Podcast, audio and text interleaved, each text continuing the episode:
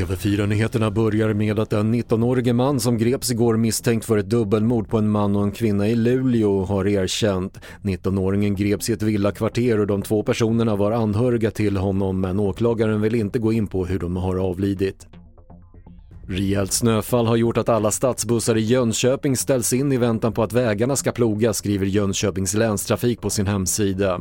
Även i Västra Götaland är trafikläget ansträngt på grund av vädret och väglaget och Västtrafik har både förseningar och inställda avgångar. Så till Tyskland där polisen uppger att minst åtta människor dödades vid skjutningen i Hamburg igår kväll. Gärningsmannen tros vara en av de döda som hittades i lokalen som tillhör Jehovas vittnen och enligt tyska Bild tror polisen i nuläget att det rör sig om ett vansinnesdåd.